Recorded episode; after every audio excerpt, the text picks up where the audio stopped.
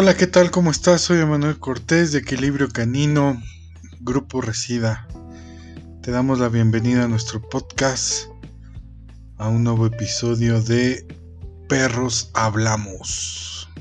Comenzamos.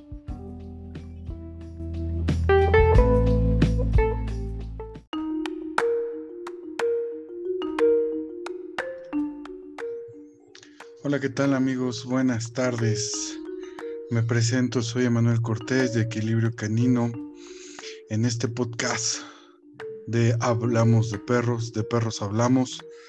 El día de hoy tenemos a una invitada, eh, una célebre invitada, este, maestra, con un currículum impresionante, Alicia Elena Arrona Rivera, que ahorita me gustaría que en lo que se conecta, ella nos pueda dar un poco hablar de, su trayectoria académica.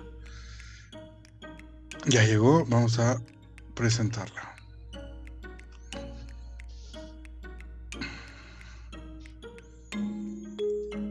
Doctora, buenas tardes. ¿Sí me escucha? Hola, Emanuel. Sí, discúlpame la tardanza, pero vengo corriendo después de terminar consulta, pero ya estamos aquí. No se preocupe, no se preocupe, todos estamos atareados. Todo listo. Pues mucho gusto, Emanuel. Mucho gusto, doctora. Qué gusto tenerla el día de hoy, ya después de haberlo planeado casi durante un mes. Sí, justamente, pero ya, ya andamos por aquí, Emanuel. A ver, cuéntame un poquito cómo va a ser el asunto. Pues mire, eh, ahorita estaba justamente antes de que, de que ingresara a, este, a la sala, estaba haciendo la presentación. Me gustaría mucho eh, de entrada que nos pudiera platicar su magnífico currículum que tiene académico. Eh, ya posteriormente, si quiere, comenzamos con el tema que es de la comida BARF. Eh, pero sí me gustaría mucho que la, la audiencia la escuchara. esta gran experiencia que ha generado a lo largo de su trayectoria académica no nada más aquí en México, sino en, otros países, como por ejemplo Chile, ¿no? Que es donde tuvo la, la, fortuna de estudiar la cuestión de nutrición, ¿no? Cruda para perros. No, en Chile lo que hice fue trabajar con eh, rapaces y con cóndor andino, con la que trabajé la parte de, de, alimentación natural, fue este que yo me, yo me preparé con la doctora Mónica González Tobar. Yo ah, este, con ella, ajá, ella es una médica venezolana, pero vive en España y ella prácticamente es la mano derecha del doctor Ian Billinghurst, que él es el creador de la dieta bar, justamente. ¿En qué año fue esto, doctora? Esto, ay, no me acuerdo, te lo puse ahí en mi currículum. ¿Qué año estamos? ¿2021? no me acuerdo si fue 2016, 2017. Lo de la comida cruda fue ese año, ajá. Y yo en Chile, a Chile me fui en el 2014. No viene el año, justamente lo acabo de abrir ahorita, pero. ¿No? ¿Cómo crees? Fue como por el 2017, tuvo que haber sido 2017. Sí, 2017, no puede haber sido antes, 2017, sí, sí, sí, sí. Perfecto. Entonces estuvo con justamente el creador de la comida BARF. ¿Creadora pues creador? Creador, el doctor Ian Billinghurst. Mira, aquí tengo su libro ah, justamente. Bueno, este es un libro, mira. Perfecto. Este es un libro que es el libro del doctor Ian Billinghurst, el creador de la dieta BARF, que es un médico veterinario australiano. Este, que tiene una historia muy, muy mm, muy maravillosa porque básicamente te, explica que pues él en la escuela, este, pues te dicen lo que te dicen en la escuela, que son las croquetas y no debes de comer otra cosa más que eso. Y cuando, bueno, él venía como del rancho, por así decirlo, del monte, de vivir allá en Australia, en el, en el rancho, pues. Y pues de que se alimentaban los perros allá, de lo que se encontraban, de lo que cazaban, de, vaya, o sea, no les daban croquetas Y los perros pues estuvieron muy bien. Cuando él entra a la carrera y, le dicen estas cosas, pues él muy obediente como alumno dice, no, no, no, esa comida ya no, porque en la escuela nos están diciendo que tenemos que comer, este, bueno, tienen que comer croquetas. Y entonces les cambia croquetas y es ahí en donde se empieza a dar cuenta de todo el detrimento que tienen los perros en, este, en su salud. Entonces él se queda así como de, a ver, pues, ¿qué está pasando? Empieza a, probar por él mismo de lo que comían sus perros anteriormente, regresa a esa dieta y se da cuenta del cambio de salud, ¿no? Entonces a él, pues básicamente le debemos la, dieta BARF. Este libro en español lo tradujo Mónica González Tobar, que es la que eh, me dio el, el curso, que de hecho voy a tomar como el refuerzo en febrero, va a dar otro, otro curso la doctora, y ella hizo esta traducción, la verdad muy valiosa, porque es un libro bastante este, chiquito, sencillo, en donde la gente lo, puede, perdón, lo puede ver y lo puede hacer. O sea, yo la es verdad como, ¿Es como un manual? Mm, sí, pero no. O sea, sí, porque te dice cómo lo puedes hacer. Eso sería un manual pero vas, más que nada también viene la parte, o sea, sí, porque sí, sí, o sea, sí te dice cómo lo puedes hacer, pero viene la parte del por qué, o sea, por qué dar dieta bar, este, si tienes dudas, si tienes miedos, o sea, todo ese tipo de cosas, ¿no? El típico miedo son los huesos, Exacto. Este, ¿qué le va a pasar a mi perro si le doy hueso? O sea, vaya, la verdad es que yo, yo he aprendido que, que la, cuestión mercado, mercadotécnica, de mercadotecnia que tienen los, las croquetas y que tiene todo esto, ha pesado mucho en nosotros y nos han querido vender esa idea que las croquetas es lo mejor y la verdad es que no lo es, o sea, es un tema muy, muy, que da para mucho, básicamente. Yo soy totalmente pro bar, pro, la, pro alimentación natural. Ahora, en algunos casos tampoco soy tan dogmática. Hay que ver al paciente qué es lo que necesita, o sea, entender que estamos tratando con, con pacientes y, o sea, con individuos y no con un padecimiento, ¿no? Entonces, va a depender mucho de lo que, de lo que necesite. Mi perrito, que ahorita lo viste que se pasó por sí, acá. se asomó. Este, él en febrero cumplió un año conmigo de que lo adopté y eh, él llegó con una parasitosis terrible. Bueno, traía mil cosas y, este, y la veterinaria del refugio me dice, este, pues nada más hay que desparasitarlo. Y dije, ah, pues cualquier cosa, ¿no? Te llego, lo desparasito. ¿Y cuál? No se dían las diarreas y diarreas hasta que llegamos al diagnóstico que era yardia. Y la verdad es que yo, él comía alimentación, yo le empecé a dar comida cocida, natural. Yo no le di croqueta, evidentemente. ¿Por qué? Por la diarrea dije, bueno, tengo que ir conociéndolo a ver qué pasa. Claro. Total que todo le caía mal, Emanuel, todo le caía mal. Me hacía diarrea con la, con la alimentación natural y yo ya no sabía qué hacer. Total, trabajamos con yardia, fue una pesadilla. La gente que ha pasado por ahí sabe que es una pesadilla. y total que sí, fíjate que pasó algo muy curioso con, con Kim, con mi perrito, porque em, a la par con un colega que me ayudó con terapia de ozono intrarrectal, este, me dice, ¿sabes qué? Vas a tener que darle croqueta hidrolizada porque no le está cayendo nada bien, nada.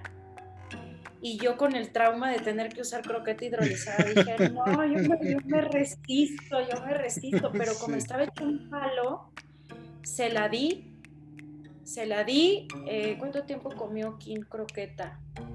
Yo creo que la comió como un mes, un mes y cacho. Fue poco. Sí, y dije, no, yo me aferré. Entonces empezó a hacer mejor popó mm. y ya fue cuando este, se le cambió a dieta natural. Empezó con dieta natural cocida un ratote. Después pasamos a dieta barf este, cocida, o sea, ya incluyendo los huesos, pero este, triturados y que te digo que hace dos días ya se lo está comiendo crudo porque no le gustaba. Por eso es importante este tema, porque sí hay que hablar de muchas cosas, hay muchas dudas, hay muchas cuestiones. Infinidad es un tema muy amplio, la verdad, y con muchas eh, posturas, ¿no? El debate creo que sigue actual.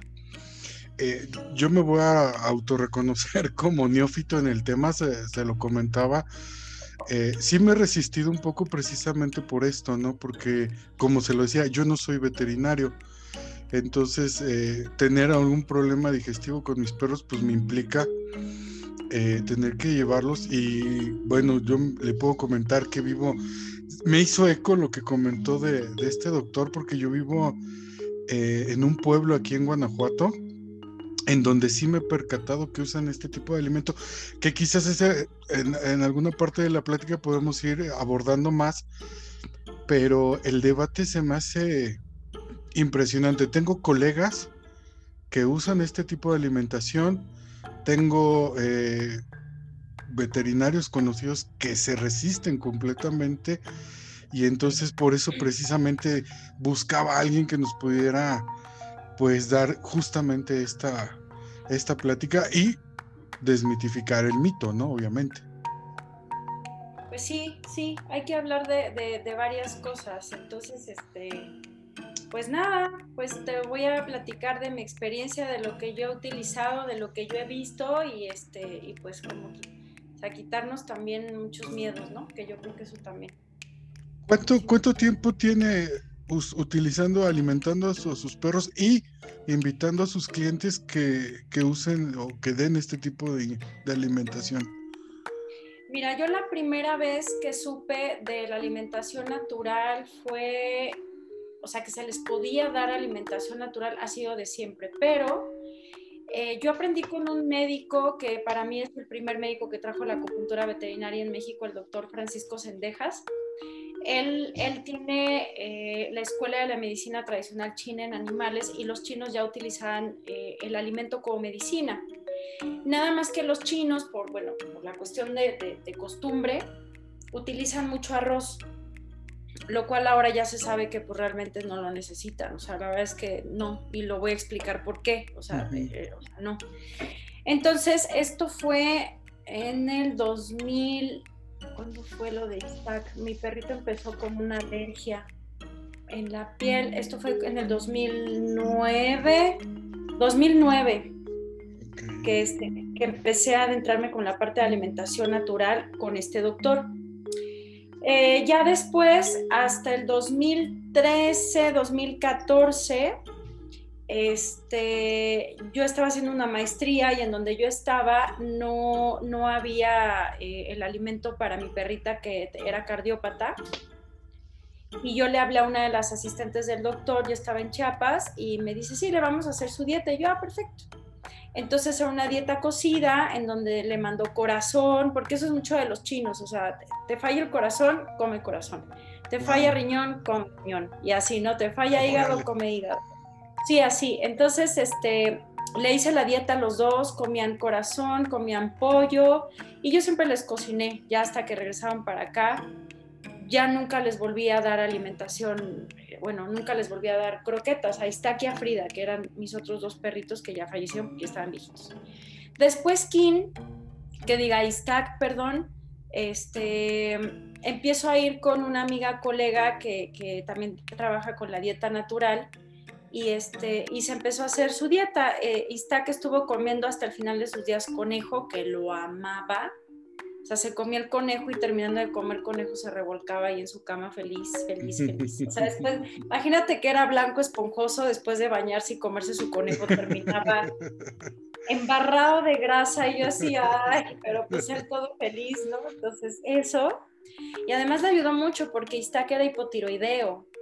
Eso también lo vamos a, a, porque, ajá, este, presentan cuestiones de inflamación en la piel. Entonces, básicamente yo empiezo a probar el, alimento natural ya desde hace tiempo, ya más en forma, 2013, 2014, y a partir de ahí yo empiezo ya a recomendar la dieta natural y ahora, bueno, ahorita ya es como o sea, perdón, pero si quieres cambiar el estado de salud de tu perro, o sea, es que está obeso, quita las croquetas. Es que tiene displasia de, cadera, quita de las croquetas. Es que tiene alergia en la piel, quita de las croquetas. Es que este, eh, es muy agresivo, quita de las croquetas. Bueno, aunado a que yo hago la parte de las flores, ¿no? Ajá, sí, claro que es otro tema también. Pero justamente, bueno, ahorita eso, perdón que la interrumpa, pero ese es un problema que sí he visto muy común que eh, los perritos, la alergia creo que es el puente de muchas personas que los llevan a probar otro tipo de alimento. En su momento yo conocí que mucha gente con alergia les daba cordero en croqueta, pero me percataba que sí podía ayudar un tiempo, un cierto tiempo, pero volvía a recaer, ¿no? La, esa alergia o la dermatitis, no sé cómo la llaman eh, clínicamente. Lo que sucede es que las croquetas tienen un alto contenido de, de carbohidratos para abaratar costos, esa es la realidad. O sea, tú puedes ver hasta una croqueta de prescripción médica. Por ejemplo, yo recuerdo el renal de, creo que era de Royal Canin, de gato, que además, bueno, o sea, los gatos la pasan peor porque ellos son carnívoros estrictos. Entonces, este, el primer ingrediente era arroz cervecero, que dices, ¿qué? Porque además los tres primeros ingredientes que aparecen en la etiqueta son los que vienen en mayor cantidad. Entonces, que el primero te diga que es arroz cervecero, es, es, una porquería. O sea, la verdad es que es como si comieran McDonald's desde que nacen hasta que se mueren, básicamente. Por eso el sobrepeso en los gatos.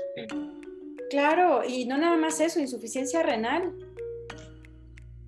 O sea, tú, tú dime y yo ya empiezo a hablar. O sea, no, está perfecto. Desconozco. Desconozco de gatos. Digo, eh, eh, ahorita pienso y me acuerdo colegas o este, amigos que tienen gatos. De hecho, mi hija tiene un gatito y sí he notado, tiene un año con nosotros y he notado que cómo aumenta de, va aumentando de peso cada, cada determinado tiempo, cada mes. Y ahorita que, que dice esto, lo asocié inmediatamente, ¿no? O sea, digo, se lo vuelvo a reiterar, yo no me enfoco ni sé nada de gatos, pero sí he visto que los gatos, gatos caseros que están completamente en la casa, todos tienen sobrepeso. No conozco un gato que no tenga sobrepeso insuficiencia renal, eso es como lo de ley. Y sí la pasan mal porque son animales que realmente no beben agua y luego tú le das un alimento seco, pues cómo no se van a fregar los riñones ahí.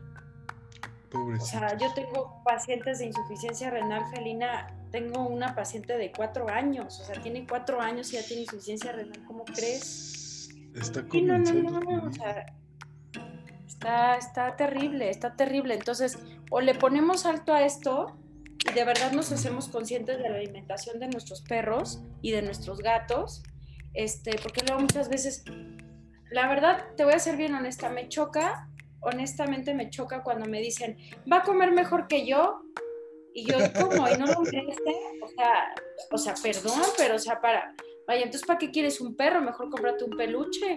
Claro, claro. Un tamagotchi. Sí, o sea, tengo 20 perros y yo trato de ayudarlos. Ok, bueno, vamos, a ver, o sea, tampoco es como, ¿para qué tienes 20 perros? O sea, no, digo, por eso tengo que, no, no soy dogmática, o sea, se pueden adaptar muchas cuestiones. Mira, con que le des algo natural, yo ya me doy por bien servida. Si le puedes dar una dieta bar, qué mejor. Ahora, no a todos les gusta, no a todos veo que, que mm, eh, por ejemplo, a los perritos ya viejitos a veces les puedes dar cocido, o sea, no es una receta, ¿no? Sí creo, yo pienso que la dieta BARF está hecha para todos, pero no todos se pueden adaptar a la dieta BARF. Por ejemplo, cambiar un gato a dieta BARF es súper difícil, o sea, prácticamente sí se puede lograr, pero es muy, muy difícil. Se vuelven adictos al alimento procesado. Claro. Entonces, lo que yo recomendaría en los gatos sería eh, que se ha visto que a los gatos les gustan mucho las latas. Ajá, sí, claro. Como las latas tienen un alto contenido de, humedad, pues bueno, pues dale la lata, aunque sea. ¿no? Puedes agregar un poquito de levadura de cerveza al nuevo alimento. Les gusta, entonces a lo mejor no a todos, a lo mejor unos pedacitos de atún, pero cuesta mucho trabajo. El perro es un carnívoro omnívoro oportunista o un carnívoro facultativo. ¿Esto qué quiere decir? Que es, o sea, mira, Tú nada más abre la boca al perro. Ajá, abre la boca al perro. ¿Qué vas a ver allá abajo? O sea, estás viendo los dientes de un carnívoro. Claro, claro. Un nombre científico es Canis lupus familiaris. El nombre científico del lobo es Canis lupus. Es como una subespecie, pues. O sea, Exactamente. que me digan que, evolucionó para comer croquetas, o sea, perdón, o sea, yo creo que aquí Darwin se estaría revolcando en su tumba porque una evolución lleva millones de años, o sea, las, croquetas, vaya, no tienen millones de años, ¿no? Entonces, ah, creo que ahí confundimos mucho el término de la evolución con la domesticación, ¿no? Eh, creo que, eh, y ese es el, punto que a mí me, llama mucho la atención y vuelvo a lo mismo considero y creo que sí tiene que ver mucho esta cuestión de la industria, eh, el comercio de las croquetas, a quitarle como la esencia, al menos yo que trabajo un poco más la psicología del perro y quitarle la esencia de, lo que es el perro en sí, por quererlo humanizar, eh, híjole, y en esta cuestión que yo desconozco de, de alimentación, pues sí, tiene todo, todo el sentido, realmente todo el sentido de, que los perros están hechos para comer carne, ¿no? O sea, no croquetas, pero... escuché, perdón, escuché a la doctora Mónica que dijo algo que me pareció, pues está duro, pero lo dijo así, o sea, si sabes que, o sea, si, si te, o sea, ella dice, o sea, si yo te voy a dar toda la información y con toda esta información avalada científicamente, sigues con la necesidad de las croquetas, eso es maltrato. Eso es maltrato animal. es que por supuesto, ahora, es que no tengo mucho dinero, no sé qué, y estás verdaderamente preocupado, bueno, se pueden hacer ajustes, se pueden hacer cosas, pero que seas realmente indiferente y que digas, no, la verdad es que no tengo tiempo y tienes toda la lana y lo que sea, pues yo sí pienso que pudiera ser maltrato, por supuesto, porque es como, que tú que te dedicas al, bueno, que ya se dice mil formas, ¿no? Entrenamiento, educación canina, que hay miles ya de, de, de, Exacto. Ajá. O sea, te dicen, oye, este, y si te lo dejo, este, ¿en cuánto tiempo vengo por él? Como si fuera carro, ¿no? Como si fuera un carro. sí, sí, ah, sí. Claro, tú déjamelo aquí un mes y yo te lo voy a dejar como robotito para que te obedezca. Exactamente, otro smartphone. sí, claro. Claro. exactamente. Fíjese que en ese, en ese aspecto yo promuevo mucho, o mi metodología tiene mucho que ver con involucrar a los clientes en el proceso de rehabilitación, ya sea adiestramiento o rehabilitación, para que precisamente yo me arriesgo mucho, y se lo digo a todos, eh, compartir mis conocimientos para que aprendan a hacerlo en el momento que también porque pueden haber recaídas, sepan qué hacer, sepan cómo este, conducir a su perro y sobre todo hagan el vínculo más fuerte, ¿no? Que eso eh, eh, creo que lo he visto también. Por un lado salen los defensores de los perros o en general de los animales, pero como dice, no se hacen responsables. Queremos defenderlo lo que es fácil, pero lo que no es fácil o no es cómodo, pues a ver quién, quién, a ver quién me lo resuelve, ¿no? Normalmente es el veterinario el que quieren que resuelva todo, ¿no? Pues sí, pero no se dan cuenta que uno pone su 50% y el otro 50% lo tienes que poner tú como responsable de tu perro, o sea. Exacto. Vaya, en la manera en la que yo trabajo, yo no trabajo con, con, con enfermedades, yo trabajo con individuos y ese individuo vive contigo y tú cómo eres, o sea, tú también estás bien, tú no estás bien, o sea, vaya, ya, ya es un poco como, como, como cambiar la perspectiva. De hecho, me invitaron a otro programa eh, que es de la manada de Donny. Ah, sí, como no. Este, voy a darle de, sí, voy a darle el de, el de qué es la medicina veterinaria integrativa. Es eso. Sí, entonces ya necesitamos cambiar de paradigmas. O sea, digo, yo creo que ya esta pandemia, si sigues pensando lo mismo y si sigues haciendo las mismas cosas, pues ¿qué te puedo decir? O sea, es parte de lo mismo. O sea, e, esta pandemia nos viene a enseñar muchas cosas. Y si no quieres entender, bueno, pues van a tener que pasar cosas más rudas para que entiendas. O sea, porque las pandemias se dan con, ecosistemas enfermos y eso es lo que tenemos, un ecosistema enfermo. Totalmente cierto. es así, ¿no? No podemos esperar obtener resultados diferentes haciendo las mismas cosas, ¿no? Exacto. Eh, Eh, doctora, eh, me gustaría mucho preguntar, bueno, no sé si ha escuchado mis podcasts, yo me estoy enfocando mucho en dos, en dos ejes importantes desde mi punto de vista. Uno es la tendencia responsable, cuestión de propietarios, de un que tienen uno o dos perros, y por el otro lado agrupaciones que se dedican a rescatar perros. creo que ahí la problemática es muy compleja porque precisamente ahorita que comentaba esto de, la alimentación, eh, a las agrupaciones que me ha tocado ir, eh, tienen a los perros obesos, tienen a los perros este, encerrados, enjaulados, sin caminar. Y bueno, yo muchas veces hasta los he cuestionado, digo, eso no es una vida digna, eso no es un rescate, el que tengan al perrito de 15, 20 o hasta 20 kilos de sobrepeso, pues no es este, que se vea pachoncito, pues no es nada sano para él, ¿no? Entonces, me gustaría, no sé si nos podría ayudar, eh, primero enfocarnos al propietario que decide tener a un perro, que se va a hacer responsable por ese perro, y después en algún momento tocar el tema para estas agrupaciones, cómo podemos, eh, como decía, si tienen más de 8, de 10 perros, hasta 20 perros, cómo poder ayudar a la alimentación por esta cuestión de la economía. Pero primero, por el propietario, el que, el que decide tener a uno o hasta dos perritos, cuál es la alimentación. He estado viendo también que no es nada fácil, o no sé, desde, desde mi punto de vista, no es fácil acoplar una alimentación, la nutrición necesaria. Veo esto de los huesos, veo esto de las vísceras, veo esto de la carne magra, de las fibras y ¡ah! se hace como algo muy este, laborioso, pero también hasta cierto punto de cuidado, porque si yo agrego más carne magra, puede pasar esto, si yo agrego más hueso, puede pasar lo otro creo que ahí entra mucho el miedo, ¿no? De, los propietarios. ¿Qué nos puede decir ahí al respecto? Oye, Manuel, nada más un paréntesis. Ya empezamos la entrevista, ¿verdad? Ya, doctora. Ah, pues es, para que se sienta en confianza.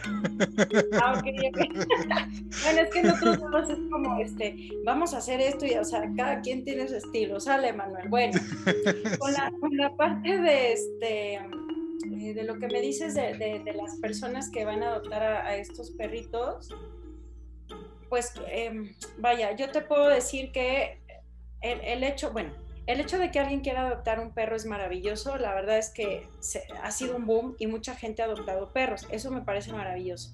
Aquí la situación es que sí tenemos que ser muy conscientes de que por lo regular son perros que tienen muchos problemas de comportamiento. Traen muchos temas muchos traumas, muchas situaciones, hiperreactividad, fobias, este, ansiedades, 20 mil cosas, ¿no?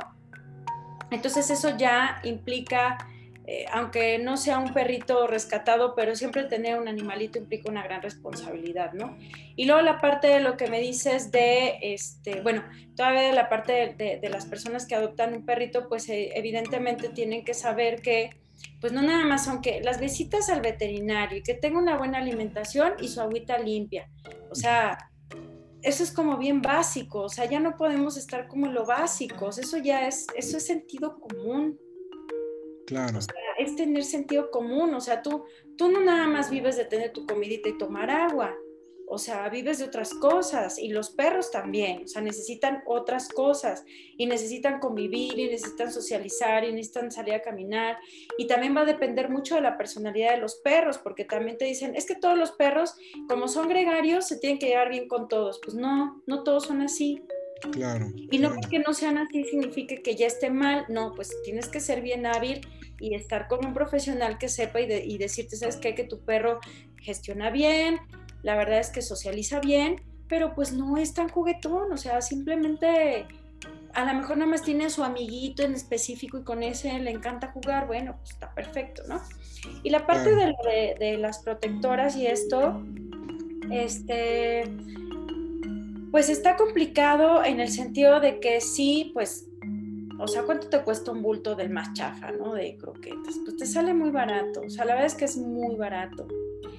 Y ahí se puede complicar un poco, ¿no? Yo pienso que sí se pueden dar algunas cuestiones, puedes dar este, una de las carnes más baratas es el cerdo, para mejor cocido, este, puedes dar pollo, em, por ejemplo, las mollejitas de pollo son muy baratas, ¿no? Pero no puedes nada más dar eso, ¿no?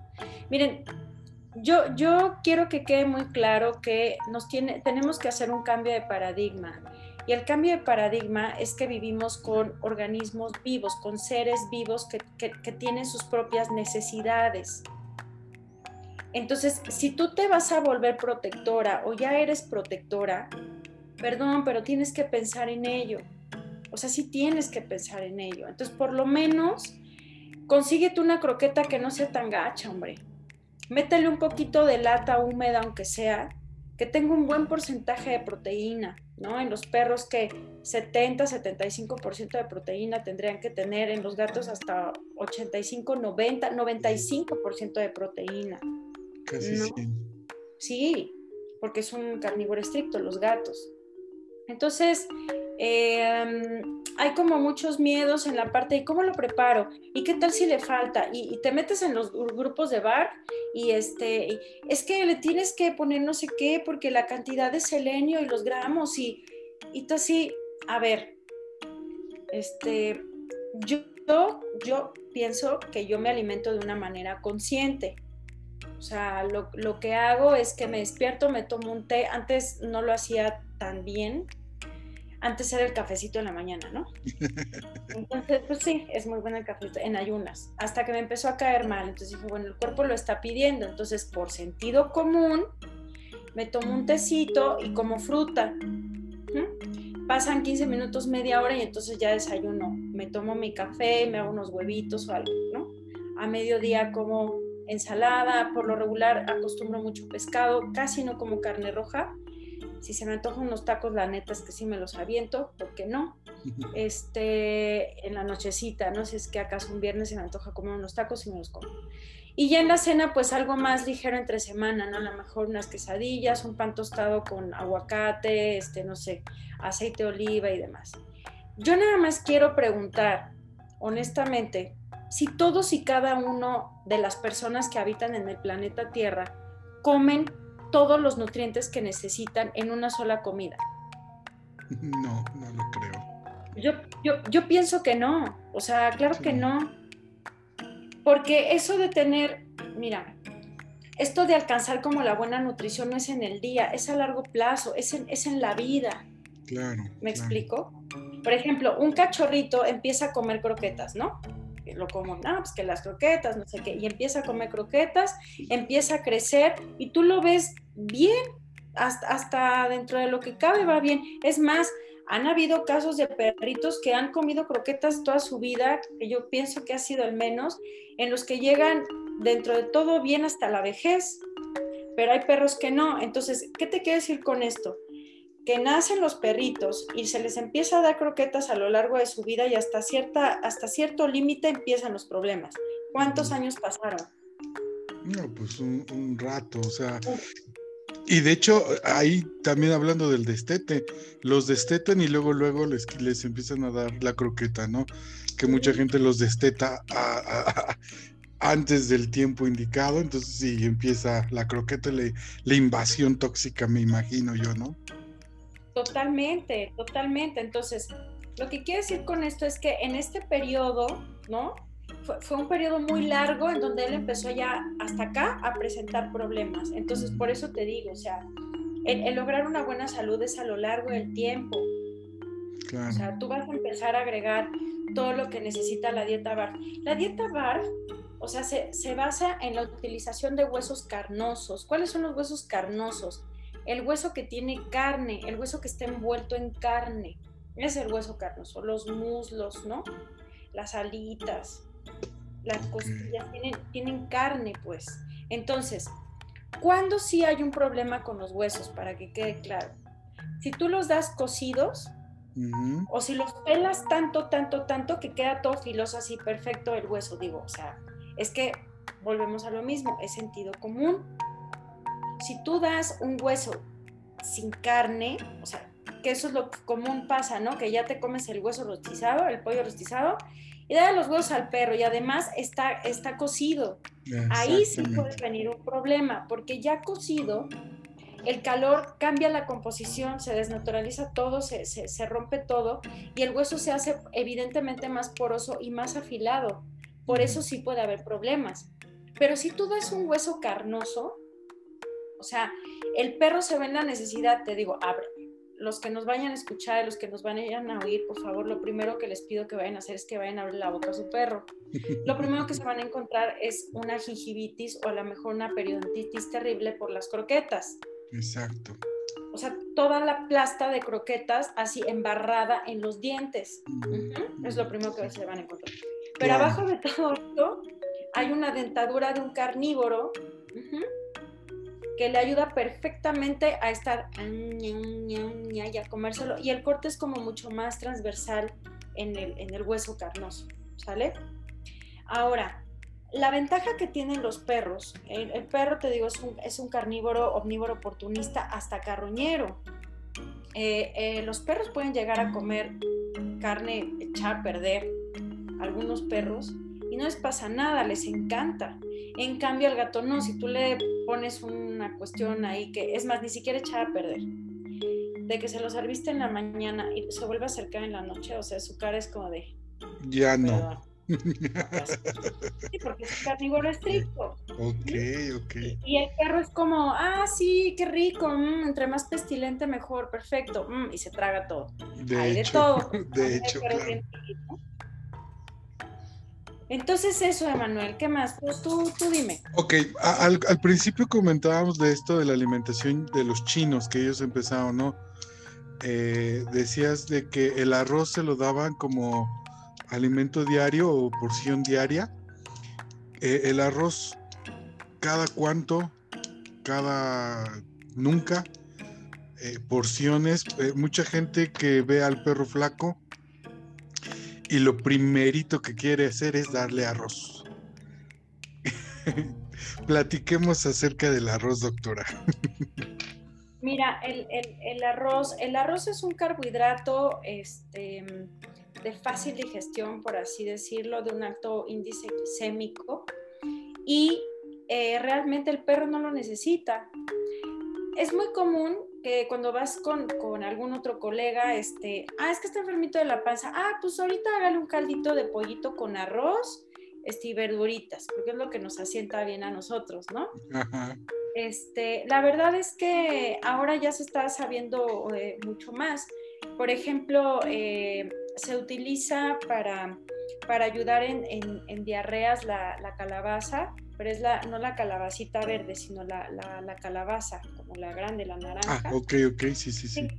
Este, en combinación con, por ejemplo, la carne, una de las carnes menor, que, bueno, que tiene menor contenido de grasa es el pavo y puedes utilizar hasta res, por ejemplo, en, cuestiones así, pero tiene que ser una proporción de 70 proteína y 30 eso y en unos tres días, o sea, lo estoy diciendo muy así porque no quiero que lo tomen la receta de que la doctora Alicia dijo, entonces yo se lo voy a dar así porque cada individuo es diferente. O sea, hay que contextualizarnos, se tiene que hacer una revisión, toda una historia clínica y, ver qué es lo que necesita, ¿no?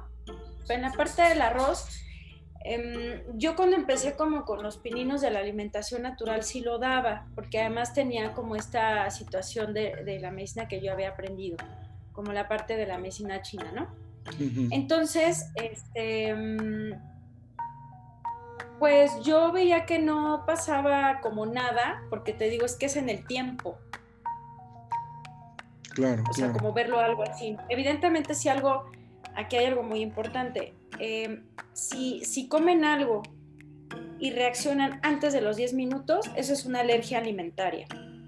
Si comen algo y pasan 10 minutos y pasan hasta dos, dos, semanas, pero empiezas a ver que puede haber reacciones en la piel o que empiezan a tener diarreas, moco en la popó o hasta sangre, no necesariamente puede ser un bicho, puede ser una intolerancia alimentaria, que es diferente a una alergia. O sea, actúa diferentes células del sistema inmunológico, tanto en la alergia como en la intolerancia. Entonces, la verdad es que puedes prescindir del arroz O sea, no lo necesitas para nada. Bueno, ellos no lo necesitan para nada, la verdad. O sea que la dieta de entrada, cero arroz. Fibras, doctora, ¿qué fibras son buenas para los perros? Pues mira, si nos vemos muy barferos ortodoxos, la fibra que necesitan los perros son tendones y el pelo de las presas. Ah, wow. Es que, mira, cuando nosotros pensamos en fibra, se te va la cabeza y te vas al Olbran. sí, algo así pensé. Sí, sí, sí. Este, te vas al Olbran o, este, o hazte tu licuadito de nopal con piña, este, este perejil, ¿no? O sea, pero entendamos, o sea, nosotros no somos carnívoros, o sea, lo podemos comer de cierta manera, pero no, no, sí tenemos caninos, ¿no? Pero somos más omnívoros. Entonces, ellos no, o sea, ellos no necesitan la fibra de origen vegetal, no la necesitan porque no son herbívoros, ¿no?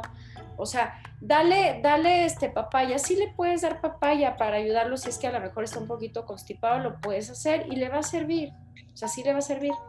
Pero si ya te quieres ver muy estricto realmente y ya en una dieta BARF em, tal cual, los pelos, los tendones, son los que sirven de fibra natural para un carnívoro. Entonces, también nada de frutas y verduras, por ejemplo, manzana, zanahoria, lechuga, chícharo.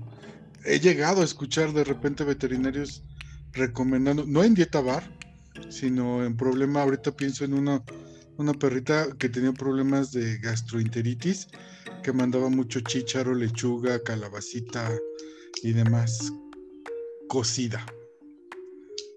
Pues mira, lo que pasa es que volvemos a lo mismo. O sea, el perro como es un omnívoro oportunista, carroñero, carnívoro en primer lugar, eh, sí puede comer otras cosas. O sea, el perro por eso le invitas el taco y se lo come, ¿no? Este, literal, mi perro es súper taquero, o sea, Kim ama las tortillas, o sea, ve la tortilla y se pone con la pata así, por favor, ya la quiero. Y le doy su tortilla porque la ama y se la doy. Y también a veces le compro sus tacos y, se come sus tacos. Entonces, este, a lo que voy es que pueden estar recetando eso justamente, perdón por lo que voy a decir, pero por la falta de conocimiento de, entender de cómo es un sistema digestivo de un carnívoro. Ahora, yo no digo que no puedan comerlo, sí lo pueden comer. Kim ama la manzana, ama el melón, la papaya no le gusta, el plátano le gusta, el aguacate eh, más o menos. También hay otro tema con el aguacate, no es súper tóxico, no se los des, no es cierto. Ah, sí, sí, cierto, por los omegas, ¿no? por las grasas, ¿no? El aguacate es buenísimo, nada más, digo, o sea, estamos viendo, por ejemplo, se, trauman de cuestiones de, de, atragantamiento, pues hay que tener cuidado con, con, el hueso del aguacate, con la semilla tan grande que tiene, ¿no? Claro. Pero, pero el aguacate, vaya, o sea, no tienes, no tienes mayor problema con, con el aguacate. Yo tenía una perrita que cuando estaba gestante, ah, pues Frida, este, nos ganó con dos aguacates. Los perritos no salieron con cara de aguacate porque Dios fue grande, pero se comió dos aguacates enormes y ella era una maltesoide, o sea. Uy, no, pues sí, fueron. Y no le cayó nada mal. Viera su cara de felicidad, todos los bigotes embarrados de aguacate. No, chiquilla. miren, es que le hace más daño las croquetas, o sea, de verdad, de verdad, de verdad, de verdad. O sea, imagínense el sentido común. Imagínate que este, yo llegué a una fábrica y es terrible y apesta asqueroso y te quedas ahí vomitando de ahí. Llega todo y ¿qué es todo? Esto, esto ya está documentado, ¿eh? Les voy a decir de qué están hechas las croquetas. Por favor. Llegan animales atropellados de las carreteras, animales salidos de zoológicos, tumores, este, de todo, lo que les sobra en los supermercados. Ah, se fue con todo y el unicel, órale, mételo con todo y el unicel se mete todo, se revuelve, sí, de verdad, se hace todo un revoltijo ahí asqueroso y se va deshidratando, ¿no? Entonces se fijan, ah, ok, ¿qué porcentaje? Ah, bueno, también plumas, pelos, ¿no? Que eso, eso es fibra, eso, eso no lo pueden digerir porque está, o sea, digerir es que verdaderamente rompan la molécula y que lo puedan asimilar. Eso no pasa, por eso sirve como este como fibra. Entonces, muelen toda esta onda, lo, lo, lo, resecan, así lo secan, lo secan, lo secan a súper altas temperaturas, ¿no?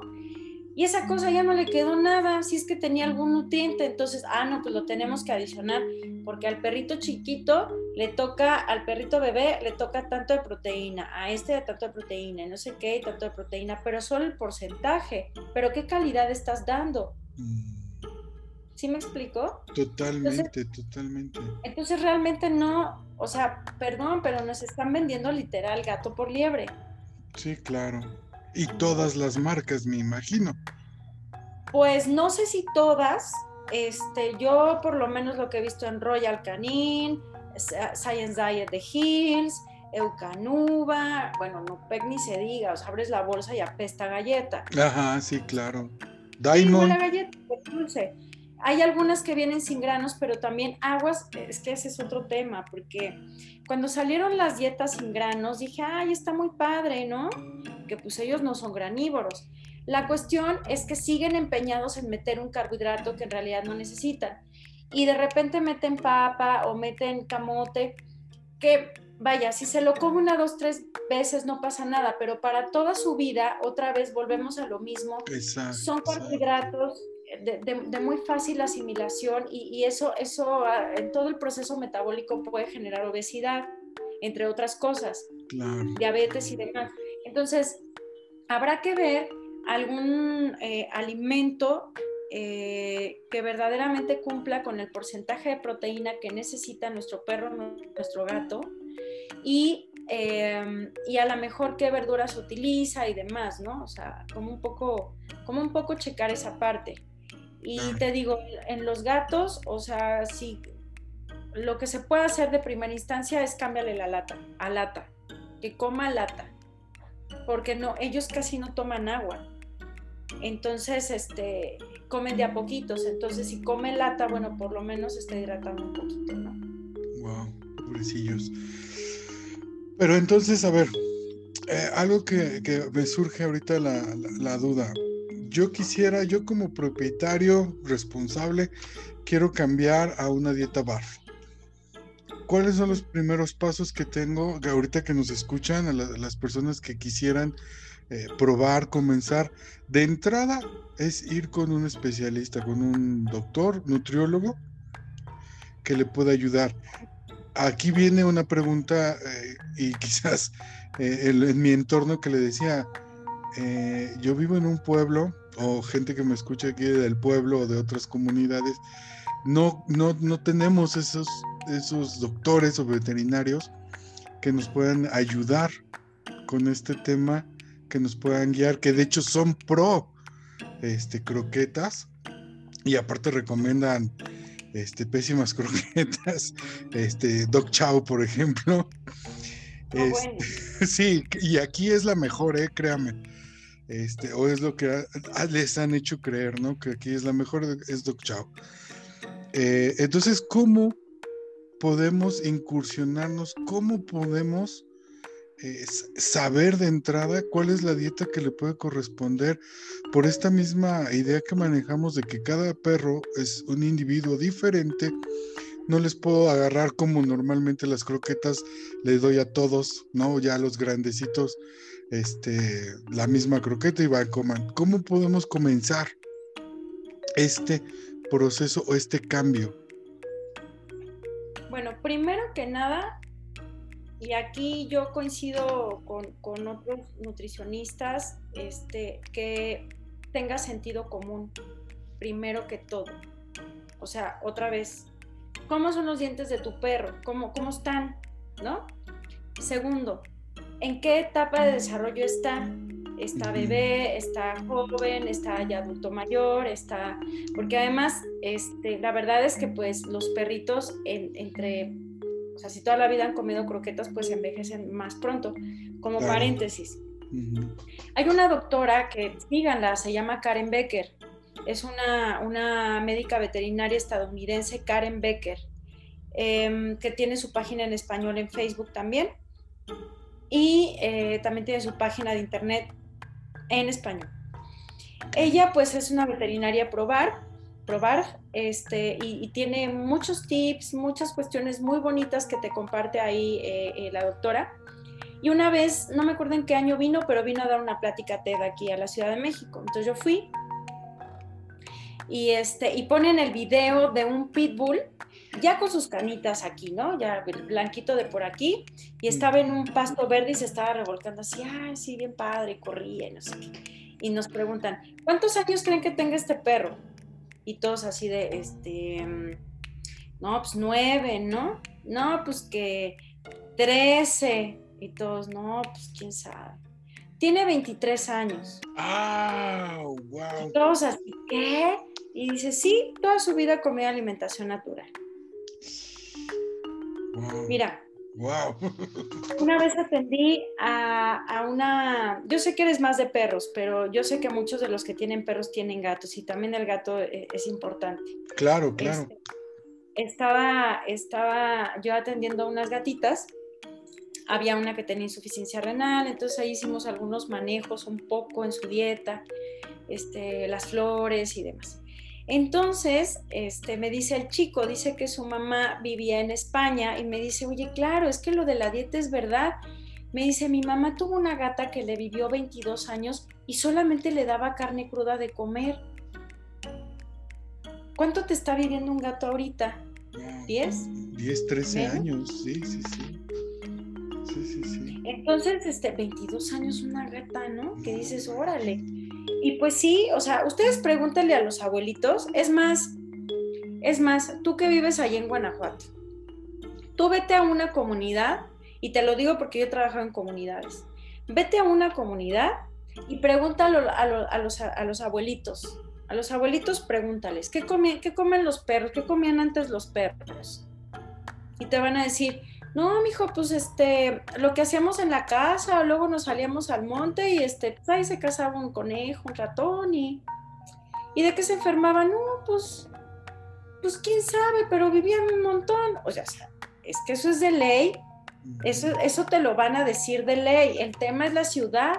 Es más, es más, y no me vas a dejar mentir, Emanuel, hasta en comportamiento canino, cómo se portan los animales de monte ellos saben perfectamente gestionarse entre ellos perfecto. Totalmente. Si uno sabe que hay uno que es un como medio bandolero de un lado, pues le da la vuelta, no se lo culpa. o sea, me explico. Mira, una vez fui a, un lugar en el Estado de México a conocer a un médico del pueblo, o sea, vaya, de, la tierra, o sea, no, no había estudiado la medicina como se conoce acá, pero de, de ahí, él sanaba con plantas. Y yo lo fui a ver para que me explicara cómo yo pudiera sanar con plantas a los perros y a los gatos. Y le digo, oiga, no me acuerdo su nombre, tenía un nombre, la verdad, este, complicado. Le digo, oiga, don Fermín, por ejemplo, oiga, don Fermín, y este, y por ejemplo, si le pasa esto a un gato, ¿qué le doy? Porque luego el gato es bien complicado y me dice, pues no, mija, es que aquí no, pues no, no se me enferman, no, no, no, no, no yo, Santo, santo Dios. Entonces, bueno, ¿qué les quiero decir con todo este choro? Que no se compliquen, o sea, tienen que saber que son organismos vivos y que pues sí, por la etapa sí requieren diferentes nutrientes, que lean mucho eh, de, la, de, la, de la dieta BARF, pero no, pareciera que es muy complicada, pero no es tan complicada en realidad. O sea, cuando ya ya empiezas las primeras semanas, ya todo se va volviendo tan automático que ya ni siquiera necesitas la báscula.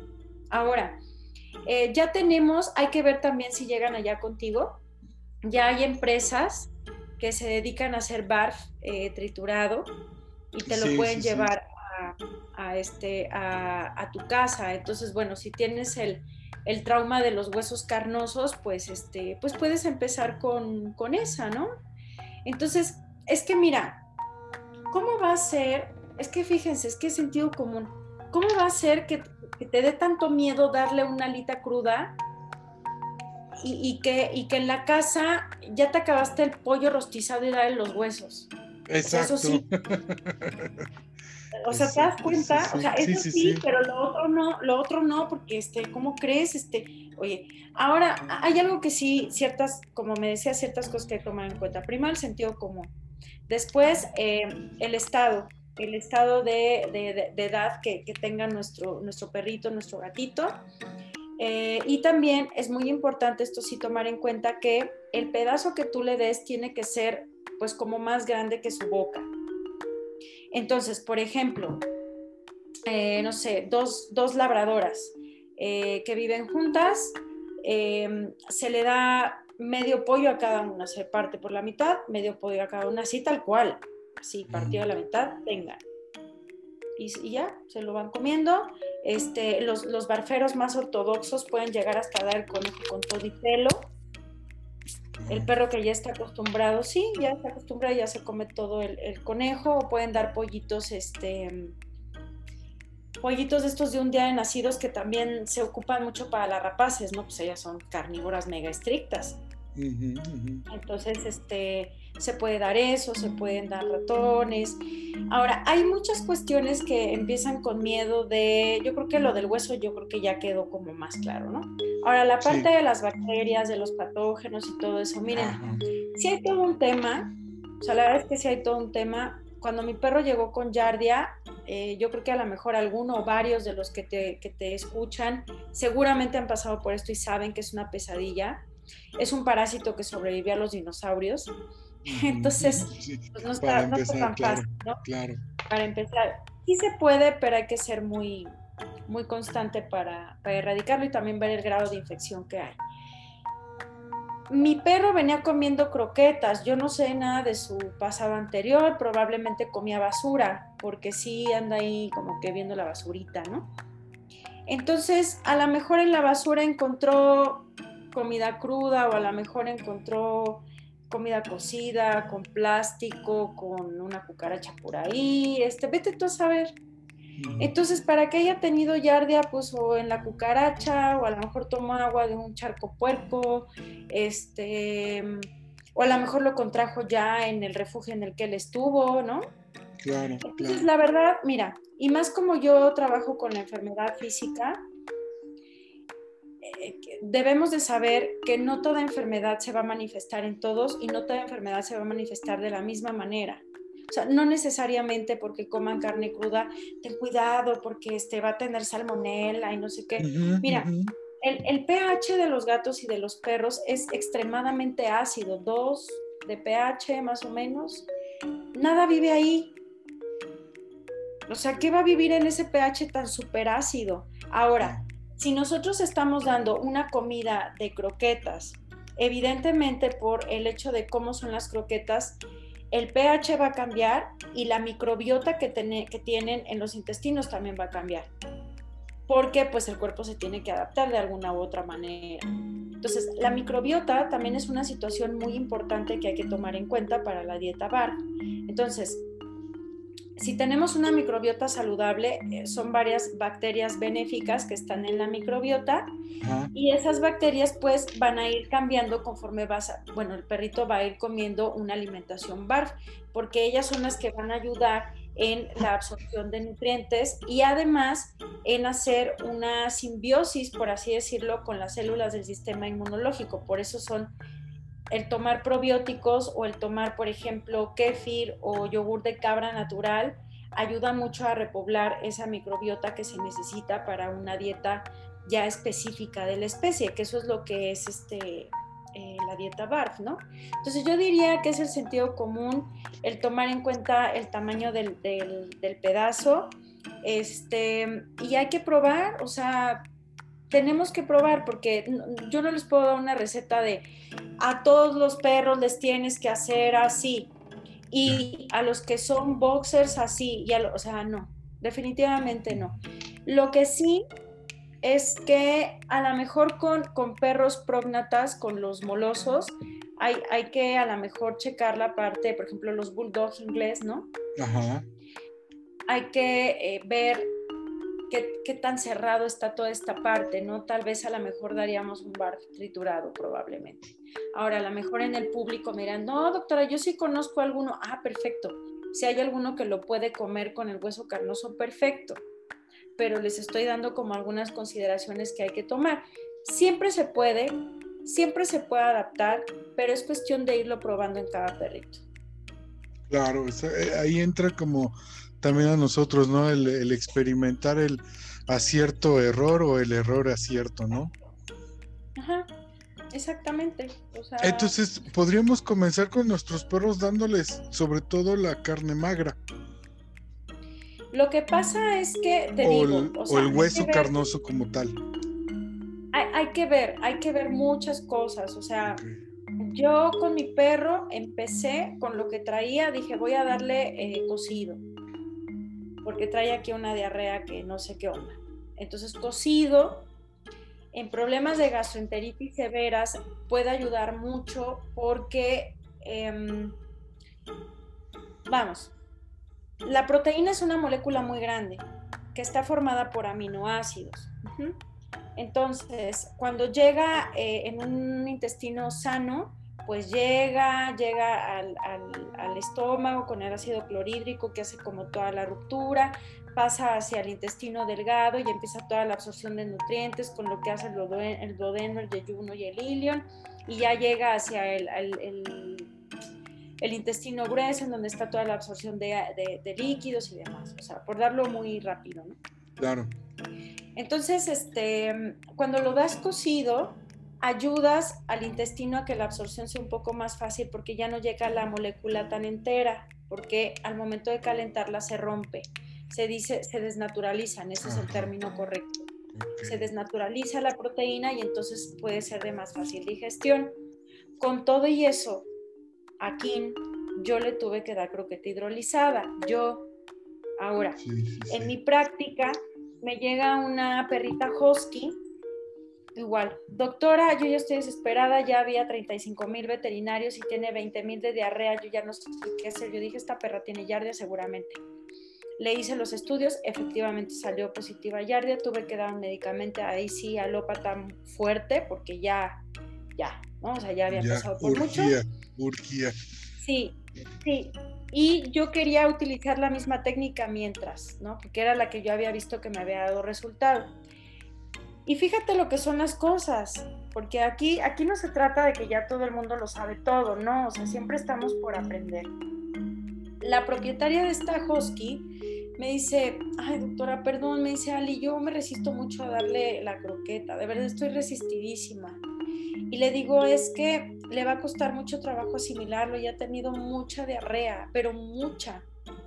Y me da, me da pendiente, o sea, sí se te puede, o, sea, se, se puede poner peor la situación. Total, me contactó con una, este, con una doctora que ella específicamente trata la parte de, nutrición. Em, y platiqué con ella y todo, me explicó, yo dije, ok, pues le entro, va. Y yo aprendí, yo aprendí ahí. Entonces, una manera de, de manejar ese tipo de situaciones no estoy diciendo que cuando llegue Yardia lo tengas que hacer así. Exacto, claro. por favor, eso fue en un caso específico de esta husky. Se le dio carne de caballo, o sea, una sola proteína durante, ay Dios, creo que fue un mes. Me parece que sigue con caballo. Eh, bueno, se le dio como un mes y eh, la verdad es que tuvo ahí como sus altas y bajas hasta que se logró regular y ahorita ya la perrita ya está prácticamente dada de alta de su panza. Estamos trabajando en las cuestiones emocionales nada más, pero salió adelante muy bien, o sea, la verdad es que yo aprendí que eh, las croquetas hidrolizadas además utilizan una proteína que no es de origen animal, es de soya, por lo menos las que yo he conocido, ¿no? Ya pues eso ya de entrada ya está en contra de la naturaleza del perro. Pero al ser hidrolizado, o sea, hidrolizado es que están rotos los enlaces que unen a las moléculas, así se llama. Entonces ya viene rota, por así decirlo, entonces la digestión es mucho más fácil. ¿A quién le sirvió en su momento? Solo comió un mes y cachito croquetas cuando estuvo conmigo. Cuando me la entregaron comía este dog chow, justamente ahí en el, refugio. Ajá. Ahora, es que puedes hacer muchas cosas. O sea, por ejemplo, hay perros que llevan a lo mejor toda su vida comiendo barf y se preocupa la gente. No es que tengo que salir de vacaciones y luego cómo le van a preparar su comida. Bueno, pues si te vas una semana le puedes dejar croquetas, no pasa nada si se come una semana unas croquetas. O sea, tú cuando te vas de vacaciones, este, pues, bueno, yo por lo menos a los lugares que he ido, sea aquí o en otro país, yo voy y como lo que, lo que es de ese país. Exacto. O de ese estado. Vas a ir a probar, ¿no? O sea, Exacto. Guanajuato, en Irapuato están las este, fresas cristalizadas, ¿no? Exacto, así sabe. Por supuesto, entonces pues es ir a comer. O las guacamayas. Ah, claro, claro, las guacamayas, muy buenas. La torta esta de chicharrón, ¿no? Así es, doctora. No es, no es un alimento que normalmente yo como acá, pero si voy a ir, por supuesto, o si vas a, Guadalajara, que las tortas ahogadas, ¿no? Exacto, exacto. O vas a Monterrey, de donde yo soy, que el cabrito, ¿no? Este, que los mariscos en Sinaloa, o sea, entonces vas variando y a lo mejor puede ser que digas, ay, como que sí me cayó mal, pues sí, porque no estás acostumbrado a eso, pero al menos que te hayas dado un atascón, ¿no? O que a lo mejor te hayas intoxicado con algún marisco la de malas. O sea, no, no, no podemos poner a nuestros perros en una esfera. Exactamente, eso es lo importante. Exacto, entonces la dieta BARF es muy sencilla, son huesos carnosos, en el perro más o menos un 80%, algunos dicen 70, entre 80% de proteína y ya lo demás puede comer algunas verduras, hojitas verdes y puedes complementar con un poco de frutas sin semillas, ¿no? Y ya en el caso de los gatos, 90 hasta 95%, si no es que acaso un 100 de puros huesos carnosos. Y en el gato puedes dar un poco de, hojitas verdes muy bien picaditas porque las van a leer te van a mandar bien lejos, ¿verdad? Pero hay algunos que sí, se las sí les gustan. Sí, entonces realmente no, no, miren, están comiendo peor las croquetas que si lo que tú les das. O sea, para, para que tengas una desnutrición como tal, o sea, un raquitismo, una caquexia, tiene que pasar mucho tiempo y que verdaderamente seas una persona que, vaya, o sea, que, que no te interese y que le estés dando pura, vaya, o sea, no sé, que le des a lo mejor solo un bistec, ¿no? Y es sentido común, o sea, si tú comes solo un bistec, o sea, tú no vas a estar bien nutrido. ¿Sí me explico? Sí, totalmente, totalmente. Eh, y en este, en esta idea, eh, aquí, ¿cuántos, ¿cuántas veces recomienda darle al perro? Ya ve que hay muchos que dicen una, dos, tres. ¿Cuántas las porciones ideales que se pueden, este, se le pueden dar? Pues mira, eh, mi perro come dos veces al día, pero eh, una manera, por ejemplo, de calmar ansiedad, es un tip nada más, acuérdense otra vez, cada individuo es diferente, es variarles la hora en la que comen, porque por lo regular es como de ya sabe que ya va a comer, pues ya sabe, ya tiene el relojito que a las 11 tú ya le sirve. Y ya está así, ¿no? Sí, ya apúrate y no es que. Entonces hay personas que dan una vez al día y luego lo dan en la hora de la comida. La verdad es que mm, yo no tengo problema en que sean dos veces al día o una vez al día toda su porción, pero sí recomendaría que fuera en diferentes horarios. Por ejemplo, hay gente barfera ortodoxa que da eh, su solo alimento, por ejemplo, un día en la mañana, al otro día a mediodía, al otro día hasta en la noche, al otro día... Eh, o sea, ocupa la alternancia en, horarios. Exacto, porque todavía es mucho más como este fundamento de respetar como esta parte tan, ¿cómo le podríamos llamar? Salvaje o silvestre, ¿no? De que pues un, animal en vida libre, un carnívoro, pues no, no, se va a sentar a comer a las 11 de la mañana, ¿verdad? Exactamente, con el plato servido, ¿no? Claro, claro. Es cuando, es cuando haya, ¿no? Exactamente, perfecto. eso está muy interesante. Una o dos veces. Si son dos veces, divido la porción. Sí, divides, la porción. perfecto.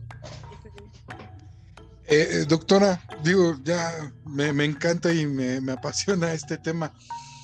¿Qué le puede decir a, las protectoras que tienen más de 10 perros? ¿Cómo pueden ayudar eh, justamente por, e inclusive por su experiencia de, esta cachorrita que, tenía Yardia, ¿qué les puedo decir? ¿Cómo podemos eh, ayudar a, esos perritos que tenemos rescatados, eh, quizás no le vamos a poder dar el 100%, quizás algunas protectoras puedan empezar a tener conciencia y decir, bueno, voy a intentarlo. ¿Cómo? ¿Cómo podemos ayudar a esos perritos rescatados? Pues es eso, o sea, si, si que, que sopesen. Una de dos. O buscamos una proteína con una croqueta con, con lata que cumpla los niveles de proteína que se necesitan y ver cuánto cuesta. O hacer un balance con, la dieta natural. O sea, tal cual. Puede ser cocida o cruda. Lo ideal sería crudo. Es que, es que eh, eh, en lo crudo encuentras los nutrientes tal cual, o sea, están ahí. Exactamente. Cuando, tú cocinas se desnaturalizan. Entonces esa es la situación, que sí llegan. Pero bueno, si te quieres ver muy barf, que esa es la, la charla, ¿no? Este, hay, que darlo, hay que darlo crudo. Entonces, básicamente eso, que sopesen, ¿no? Y que, y que no se, y que no se agobien. A lo mejor, si no pueden ni una ni esta de la otra, bueno, búsquense un alimento procesado que esté, híjole, pues lo, lo, más cercano, ¿no? y ahí en ese aspecto, ¿cuál podría recomendar?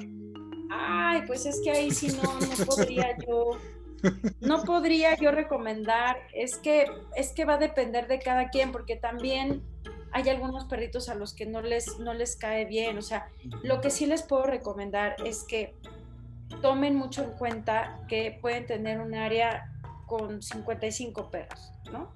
Y ah, es que son 55 perros rescatados y están esperando a que, a que, a que lleguen y los, y los adopten, ¿no? pero tomen en cuenta que son diferentes edades y no nada más eso, son diferentes personalidades.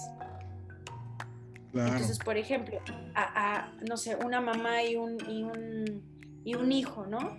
Este, a lo mejor la mamá le encanta acabarse toda la pieza de, no sé, la, la, codorniz en un momento y el hijo va y la entierra este, y, se come una alita, pero la entierra bien porque sabe que mañana se la va a volver a comer, o sea, es eso, o sea, comprender que son individuos, o sea, yo sé que ellas hacen un esfuerzo tremendo, yo llegué a, llegué a rescatar perros, o sea, yo lo llegué a hacer en algún momento de la vida, y no está fácil, y, y a veces se ponen las cosas complicadas, pero a lo mejor no les va a gustar mucho lo que voy a decir, pero yo lo que hacía era los que puedo.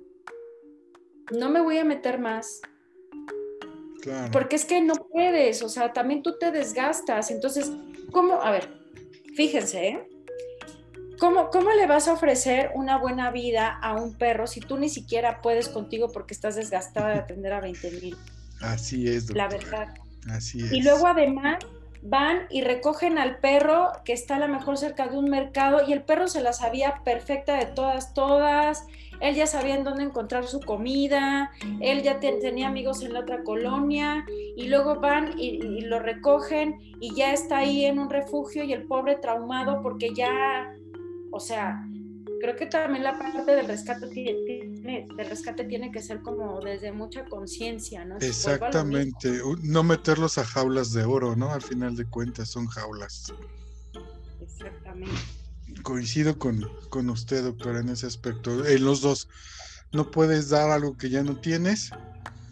Y la otra es exactamente la conciencia de decir hasta aquí o inclusive eh, el problema, bueno, ya metiéndonos en otros temas, pero el problema no lo vas a erradicar metiendo y metiendo perros a, o a tu casa o a tu albergue, ¿no? Creo que hay que ir atacando otros puntos más importantes y por eso surge este podcast, porque justamente es lo que buscamos, hacer eh, a los propietarios responsables, ¿no? Y, que cada vez se vayan sumando, así como se han ido y creciendo también en las ciudades, esta, esta cuestión de la tendencia responsable, pues en otros lugares también poder irnos haciendo responsables y sobre todo, como usted lo dice, ir aprendiendo, porque creo que esa es la base del éxito en cualquier sociedad. Tener la apertura de poder aprender eh, otros modelos, otros, otros este, métodos que han funcionado en otros lugares y poderlos implementar aquí, ¿no? Bueno, en donde vivimos, en nuestros trabajos, en nuestras actividades diarias. Mira, quiero comentarte algo con respecto a lo, a lo que dices. en el 2019 eh, nos fuimos a un congreso en Cuba a hablar de la medicina alternativa. Fue otra colega, ella en ese caso habló de la alimentación natural eh, y fue, fue, fue bien chistoso porque muchos saben la situación que hay en Cuba, ¿no? Digo, no nos vamos a, discutir si está buena o mala. El punto es que, bueno, yo vi que todos comen y en el todos comen, hasta los perritos comen. O sea, realmente ahí la croqueta, pues no, porque no, no alcanza mucho para comer eh, croqueta. O sea, más bien, pues este, le vamos a dar frijol, le vamos a dar arroz y la carne cuando le toque. Que bueno, ahí sí no nos podemos poner muy estrictos. En Cuba yo aprendí es, esto es lo que hay y qué vas a hacer con lo que hay.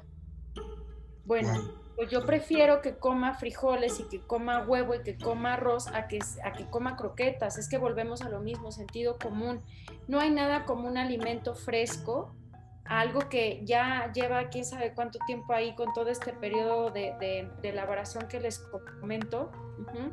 Entonces, como dices, nos vamos a adaptar a, la situación y a, cómo se vive, ¿no? Entonces, por eso te digo, en donde tú vives, yo, creo que em, va a depender mucho, perdón, de esto que te digo, en las rancherías y en el campo y en las comunidades, los perros comen lo que hay, a veces, pues sí, están en, situaciones como muy eh, deplorables, pero va a depender también la comunidad. Yo me di cuenta que los mayas, cuando yo estuve en la península de Yucatán, los perros están bien, o sea, se veían, no se veían tan mal en realidad. En Veracruz sí los llegué a ver un poco malillos, en Chiapas también en algunas zonas, pero en la península no los vi tan mal. Entonces van a depender, va a depender de, muchas cosas, ¿no? Claro, claro. Eh, me surge ahorita una, una duda. Hablábamos esta cuestión también de humanizar al perro.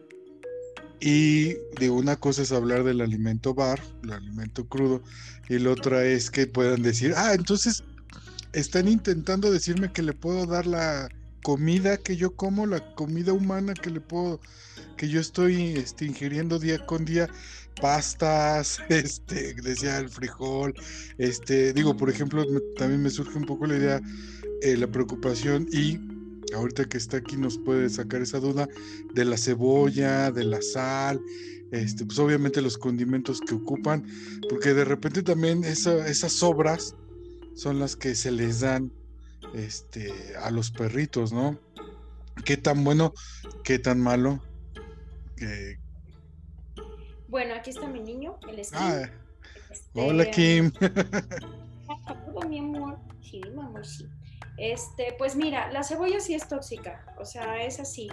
El ajo, por ejemplo, ay, ¿cómo era la una, una, la fórmula de para que fuera tóxico me parece que son como, como que se coma en una sola sentada 30 ajos por kilo. Y eso no va a pasar. No, pues no. Ah, igual, al menos que alguien se, los dé así, ¿no? Pero el ajo no es tóxico, de hecho se utiliza como buen desparasitante. Sí, había leído eh, eso. Ajá. Em, pues las obras que les damos, en algunas, fíjense que, algunos nutricionistas hasta lo recomiendan, pero hay, que ver qué lleva. Por ejemplo, aquí en México utilizamos mucho la cebolla, mucho. Entonces, pues si tiene cebolla, pues no si tiene que no Suiza y si tiene que no sé qué, pues ni para nosotros, porque el glutamato monosódico es cancerígeno, entonces ni para nosotros, ¿no? La sal, pues no se necesita, en realidad no, no la necesitan porque, por ejemplo, si, si, están comiendo unas buenas cantidades de minerales como calcio y todo esto, realmente pues no, no necesitarían esa parte. Este, ¿qué más? ¿Qué más de lo que comúnmente se, se, se come? Eh, o sea, el perro sí puede comer frijoles, pero por ejemplo hay que ver este, cómo los preparas, ¿no? Otra vez, porque mucha gente le pone cebolla. Por ejemplo, hay perros que comen chile. ¿De verdad? Sí, sí, yo tuve una, una, boxer que, este, bueno, es que con esa boxer yo era niña y todo lo que no se debe de hacer lo hizo con esa boxer. O sea, yo le daba pizza y le daba sus paletas y se la comía así, o sea, yo era una niña. Y, este, y ella me pedía, la, me pedía pizza, pedíamos pizza de frijoles, que era como a la mexicana y tenía frijoles con jalapeño y la otra con las babas porque era una boxer. Ajá. Las babas hasta el piso, así, por favor, dame pizza de así pero quería más, ¿no? Entonces, bueno, la verdad es que mi, niña muy mal, pero bueno, uno va aprendiendo en el, en, el camino. La verdad es que yo no tengo tema con eso, siempre y cuando realmente sea poco y que no tenga cuestiones que sean tóxicas. ¿Cuáles son los alimentos que son tóxicos para los perros? Solo podemos ver.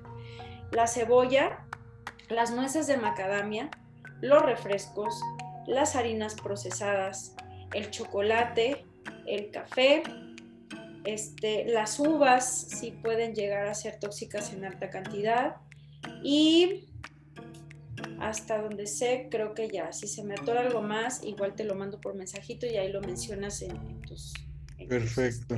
charlas. Ajá, pero es sale para tomar en cuenta. Evitar esos, esos alimentos o inclusive como condimentos para los alimentos de los perros, ¿no? No necesitan condimentos, o sea, ellos no los necesitan. Sí, se lo pregunto porque sí me ha tocado ver que, ah, es que le preparé su arrocito con sal porque no le vaya a gustar o, o este, o sus mollejitas, ¿no? Con, con la cebolla. Ah, como aquí luego pasa el carrito de este de las mollejitas y que con mayonesa. Exacto. Pues no, no lo necesitan nosotros porque somos bien adornados para muchas cosas y, se agradece porque yo sé que lo hacen con amor porque dicen, no, a lo mejor le sabe feo, pues ya le puse su sal, ¿no?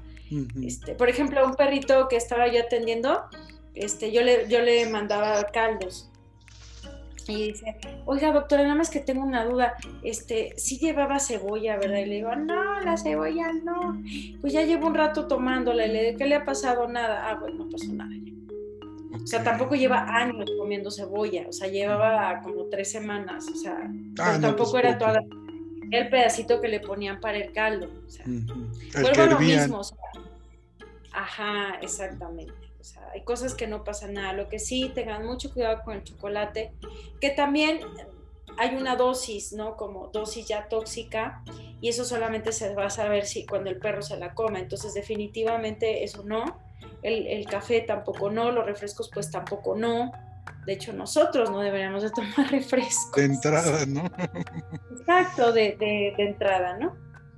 Doctora, me, me encanta esta plática. De, creo que tenemos que empezar a, ir cerrando un poco. Me, surge otra duda, eh, o más bien un comentario.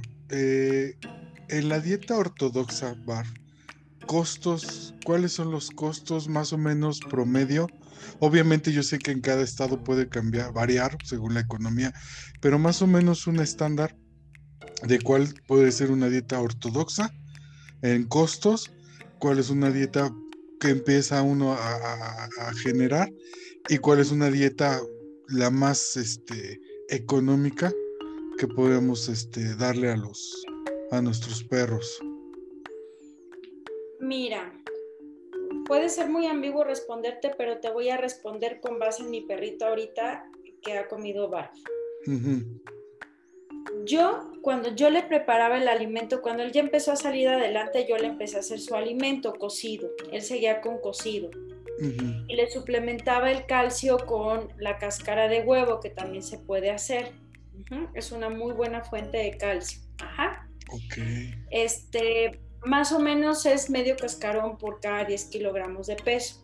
Entonces, yo me gastaba a la semana, que yo le hacía comida para los 7 días, más o menos 250 pesos para un perro de 8 kilos. O sea, pónganlo como para un perro de 10 kilos, más o menos, ¿no? Ahora que este. A la semana, ¿verdad? Sí, a la semana. A la semana. Este, ahora que quise ver la parte de bar, este, quise empezar yo con, triturado por toda la cuestión que él pasó de la panza. Yo con él me he ido muy despacio, O sea, en febrero del año pasado llegó conmigo, en este febrero ya cumple un año conmigo, entonces ¿hasta cuándo está comiendo ya bar? Wow, sí. Pero también acuérdense de, de, la bronca que traía en la panza, ¿no? Este, empezó, te digo, apenas empezó a comer barf cocido, triturado. Eh, ¿Quién empezó? Estamos en enero, ¿no? Él empezó como por septiembre, a ver, septiembre, octubre, como agosto, septiembre del año pasado. Y me salió lo mismo. Y la ventaja es que este, este te lo dejan en tu casa. La ventaja es que yo ya no salí al mercado y porque, bueno, a veces ando muy ocupada, que yo me doy el tiempo, o sea, vuelvo a lo mismo. Tengo a mi perro y la verdad es que, pero bueno, dije, bueno, si está esta oportunidad, perfecto, o sea, la verdad es que está perfecto. Y me gasto exactamente lo mismo, un poco más porque me facturan y hay que pagar esa parte, pero la verdad es que, sí, o sea, la verdad es que ha, sido, ha sido, eh, ha sido lo mismo. Este, justamente ahorita la consulta que, que tuve hace ratito, ya la última, este, es un chico que tiene a, a, su pitbull que prácticamente rescató también con problemas de piel, que fíjense, él empezó a, darles, me dice, sí, la verdad, o sea, yo les daba de las croquetas más chafas y, este, y empecé a ver, porque es, albino. Entonces, este, pues no, pues la piel echa un asco, se empezó a informar y dijo, yo quiero darle barf. Y en cuanto le dio barf, la piel mejoró del cielo a la tierra, pero les va, por eso les digo que cada individuo es diferente. Todavía trae un eh, comezón, sobre todo en las orejas, tiene, tiene una otitis crónica. Entonces le dije, ¿cuál es la proteína que están utilizando? Me dice, está comiendo pollo. Le dije, bueno, la vamos a cambiar a conejo. La vamos a cambiar a conejo porque el pollo es muy... Em, según la medicina tradicional china, hay alimentos fríos, templados y calientes. El pollo es caliente y por lo regular en este tipo de dermatitis tan fuertes de mucha comezón y enrojecimiento y la piel caliente, hay que bajar ese calor con proteínas frías y una de las proteínas frías es el conejo. Entonces le dije, vamos a probar con conejo a ver cómo le va, que yo creo que le va a caer de maravilla, ¿no? Entonces realmente a mí en lo personal, digo, yo nada más tengo un perrito, es que vuelvo a lo mismo, gente, de verdad, y perdónenme, pero yo tengo un perrito porque ahorita no puedo tener más. Me encantaría tener más, pero no puedo tener más. Yo a él le dedico su tiempo, todas las mañanas sale, este, llegamos, desayunamos, si le toca día de, su kinder, porque luego se va con sus amigos allá al kinder, se va, ¿no? Este, ya que regresa volvemos a salir y luego en las tardes salimos. Ya, em, si no tengo un día muy ajetreado, este, nos vamos a, a, caminar a parque y ya los domingos, pues ya sabes que es de ley, paseo, pues este, Chapultepec o en algún bosque o lo que sea, ¿no? Entonces yo le dedico el tiempo a mi perro porque además está en rehabilitación conductual. Entonces yo puedo tener ahorita un perro porque quien era eh, reactivo, era hiperreactivo con todos. Y ahorita no, la verdad es que va gestionando súper bien. Por eso les digo, o sea, se agradece todo el esfuerzo que hacen en recoger a los perritos, pero ¿cuántos puedes tener? Yo soy consciente y tengo uno. La verdad es que sí quisiera una hermanita y sí la voy a tener, pero ahorita no es el momento. No puedo, no puedo tenerla. Y a él sí lo tengo y estamos estamos súper bien. Miren, está aquí ya todo echadito. Está ahí como de qué, me enseñas, mamá, ¿verdad? Sí, ya lo van a conocer. Exactamente, exactamente. Entonces, pues eso, Emanuel, básica, básicamente. Sé que quedan mil dudas todavía, pero no se angustien, o sea, lean, infórmense, cualquier cosa, este, están mis redes sociales también. Eh, también hay otros profesionales que se dedican a la nutrición animal. Este, acérquense a ellos, o sea, habemos pocos, pero, pero sabemos. Doctora, por favor, díganos, compártanos sus redes sociales. Le, le comento porque mucha gente que nos escucha, bueno, mucha no es así muchísima, pero bueno, la gente parte eh, es de la Ciudad de México porque yo soy de la Ciudad de México, me vine a vivir a, Guanajuato, entonces, de hecho, yo comencé a trabajar allá en la Ciudad de México y mucha gente eh, cuando les, eh, me escuchan o, ven el proyecto y demás, pues está muy interesada en conocer. Este, les, les, les, les platiqué brevemente que vamos a tener hoy la entrevista o la plática. entonces, para que por favor pueda compartir sus redes sociales, su consultorio y la gente que, que nos escucha allá de la Ciudad de México, pues pueda ir directamente con, con usted. Claro que sí, Emanuel. Miren, eh, mi teléfono, mi celular para WhatsApp y para agendar consulta es el 5591 86 29 42. 5591 86 29 42. en Facebook es la página de Caban con K y B de burro, Caban eh, Medicina Veterinaria Holística en Facebook y en Instagram es caban-bet. Ahí me, ahí me pueden este, encontrar. Y el consultorio está al sur, al sur centro de la Ciudad de México. Puede ser consulta a domicilio siempre y cuando tenga el espacio y el tiempo sí, sí se puede hacer. Y dependiendo también la situación, si es un chaparrito que no se puede mover o cosas así, podemos hacer ahí este, excepciones para ir a domicilio, ¿sale? ¿24 horas, doctora, o nada más este, ciertos horarios? Yo no atiendo, emergencias. Yo atiendo de 11 de la mañana a 7 de la noche de lunes a viernes y los sábados de 9 de la mañana a 1. Perfecto, de todas maneras, ya posteriormente iremos este, agregando su número y sobre todo la página por cualquier duda también que pueda surgir o si gustan ir a, visitarla para agendar una cita y puedan llevar a su a su peludo o peludito, el, gatito. Doctora, de verdad le agradezco mucho esta enorme plática. Ah, surgen muchas dudas, le, le, confieso, ojalá que en algún momento podamos tener otra.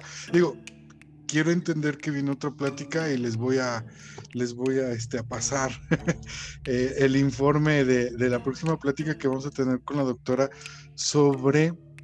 Díganos usted, por favor, doctora. La terapia floral, las famosas flores de Bach. Increíble, ¿no? Aparte veía que también este, trabaja el Reiki, que es la, esta cuestión de la, de la medicina alternativa, eh, le quiero comentar, digo, quizás lo vamos a dejar para el próximo podcast, pero justamente mi madre trabaja igual el Reiki para humanos. Y no sabe cuántas veces le, he invitado a que trabajemos Reiki para los, para los perritos, ¿no? Porque de repente me ha ayudado con perritos que rescatamos o que ven, vemos algún padecimiento así como muscular o inclusive este, psicológico a darle terapia pero ella no, o sea, sí cree, pero no, no cree en ella en el sentido que es algo que puede ayudar y estar ayudando este, a los perritos, ¿no? O gatitos o cualquier animal, ¿no? Sí, dile que, dile que por favor lo haga. De hecho, yo doy el curso de Reiki para animales y si me permites hacer un... claro, claro. Un anuncio. Ahorita estamos dando el curso de terapia, bueno, el de flores de Bach más bien para animales vía online Estoy trabajando a la par con la escuela Quinta Esencia, que es una escuela chilena. Y a finales de este mes, 30 y 31, eh, viene el curso de Reiki para animales. ¿Por qué saqué el curso de Reiki para animales? Justamente para que vean cómo sí sirve y que pues a veces sí, bueno, no a veces, pero sí tenemos que tomar ciertas consideraciones con los animales. Perdón, vemos eh, perro, gato, eh, caballo, hurón, mamíferos pequeños herbívoros, eh, anfibios y reptiles, aves, fauna silvestre en general, animales de producción. Este, y bueno, eh, es, es, para, está basado sobre todo más para reikistas que se quieran especializar, es una maestría, pero si alguien no ha cursado eh, Reiki también se puede, o sea, lo adapté porque ha, habido gente que lo quiere tomar y, la verdad es que si quiere iniciar desde ahí el Reiki, pues qué mejor, o sea, aquí, aquí no hay tanta como rigidez de no, es que tienes que haber pasado, o sea, no. Claro. O sea, son cuestiones más, energéticas, ¿no? Perfecto, entonces me recuerda otra vez los, las fechas para Sí, el curso de Reiki, porque el de Flores ya empezó, pero el curso de Reiki es 30 y 31 de enero de, ya de, este mes. Ay, no me acuerdo el horario. Es, es en la mañana. Creo que quedó en la mañana. Perdónenme, pero es que e, ellas me llevan esta. Ah, pero Lo, pueden preguntar también en sus redes sociales, ¿no? Ahí sí, sí, sí, Ahí, me, ahí me, pueden, me pueden preguntar. Son dos días. El primer día vemos pura teoría y el segundo día vamos a, a practicar. Y hay un plus en el curso de Reiki. Eh, pues para los que crean en todo esto y para los que no, vamos a hacer dos ejercicios con animal, con tu animal de poder y con tu animal totémico, que no es lo mismo. Wow. Sí, va a estar, está bien bonito. O sea, las meditaciones que se hacen son así de experiencias súper bonitas. Entonces, es una técnica, el Reiki es totalmente barato, lo puedes hacer en cualquier momento, solo es poner las manos, y ser un canal puro y perfecto de energía sanadora. O sea, así es, así es. Ah, doctora, pues cuente con ello, ya digo, ya tenemos nuestros datos, se lo hago público, cuente con ello para que voy a mandar ahí a mi, a mi mamá para que tenga otra experiencia y se anime. Exactamente, Manuel. Pues le agradezco de corazón, de verdad muchísimo, me encantó esta plática, conocerla, digo, habíamos tenido el gusto de, poder medio entablar conversación, pero pues ahorita fue una excelente plática, eh, esperando con muchas ansias la, la, próxima para que, este, pues obviamente vayamos conociendo otros, otros puntos, otros temas, y sobre todo para la audiencia que aprenda que se haga responsable y sobre todo que pues obviamente que lo más importante son nuestros amigos, nuestros perros, nuestros gatos y cualquier animal de compañía. Exactamente, exactamente Manuel. Pues gracias a ti, de verdad que, que, pues te interesó el, ahora sí que mi perfil, yo creo que lo, lo que viste y pues a mí me invitan y yo digo que sí, así que bueno. Se le agradece mucho, doctora. Pues cerramos entonces, cerramos esta conversación. Le, agradezco nuevamente y pues nos veremos para la próxima. Creo que ya lo tenemos agendado. Este, igual, de todas maneras, nos podemos comunicar por, por WhatsApp para poderlo este, confirmar. Y pues obviamente cualquier duda que pueda haber y a los que nos escuchan, cualquier duda, cualquier comentario lo pueden hacer a nuestras redes sociales. Y obviamente si quieren ir a tomar una consulta, si quieren tomar el curso o cualquier este comentario directamente con la doctora, ya subiré la, la este, su, su, página de Facebook y el Instagram y obviamente su, su WhatsApp. ¿Algún, ¿Algún comentario, doctora, que quisiera cerrar? Pues nada más que, que amen a sus perros por lo que son y son carnívoros son carnívoros. O sea, eso, y acéptenlos así, este, verán que aplicando una medicina preventiva van a evitarse muchos medicamentos y muertes prematuras y mucho sufrimiento a más temprana edad. Yo creo que sería eso. Muchas gracias, doctora. Ya la dejamos descansar porque casi nos aventamos dos horas y habíamos acordado una, pero realmente es que es muy bonito hablar. Sí, yo lo sé, es precioso y padrísimo poder entablar estas conversaciones. Ya no la entretengo más. Le agradezco mucho y estamos en contacto. Seguimos en contacto. sí. Cuídate mucho. Muchas gracias por todo, Emanuel. Hasta luego. Bye. Bye.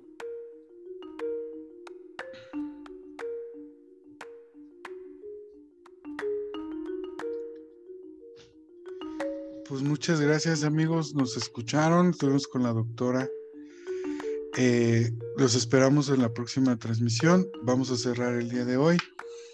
Eh, les recuerdo que también nosotros vamos a tener un, curso, vamos a cambiar la fecha. Eh, ya les estaremos avisando. recuerda que el curso es va más enfocado cuando rescatan perros para los rescatistas, para protectoras, si tú eres un eh, individual y trabajas, haces esto, esta labor solo, pues para que sepan. Y si no tienes nada que ver, pero decidiste adoptar un perro, este curso también te puede ayudar. Sale, muchas gracias, buenas noches, hasta la próxima.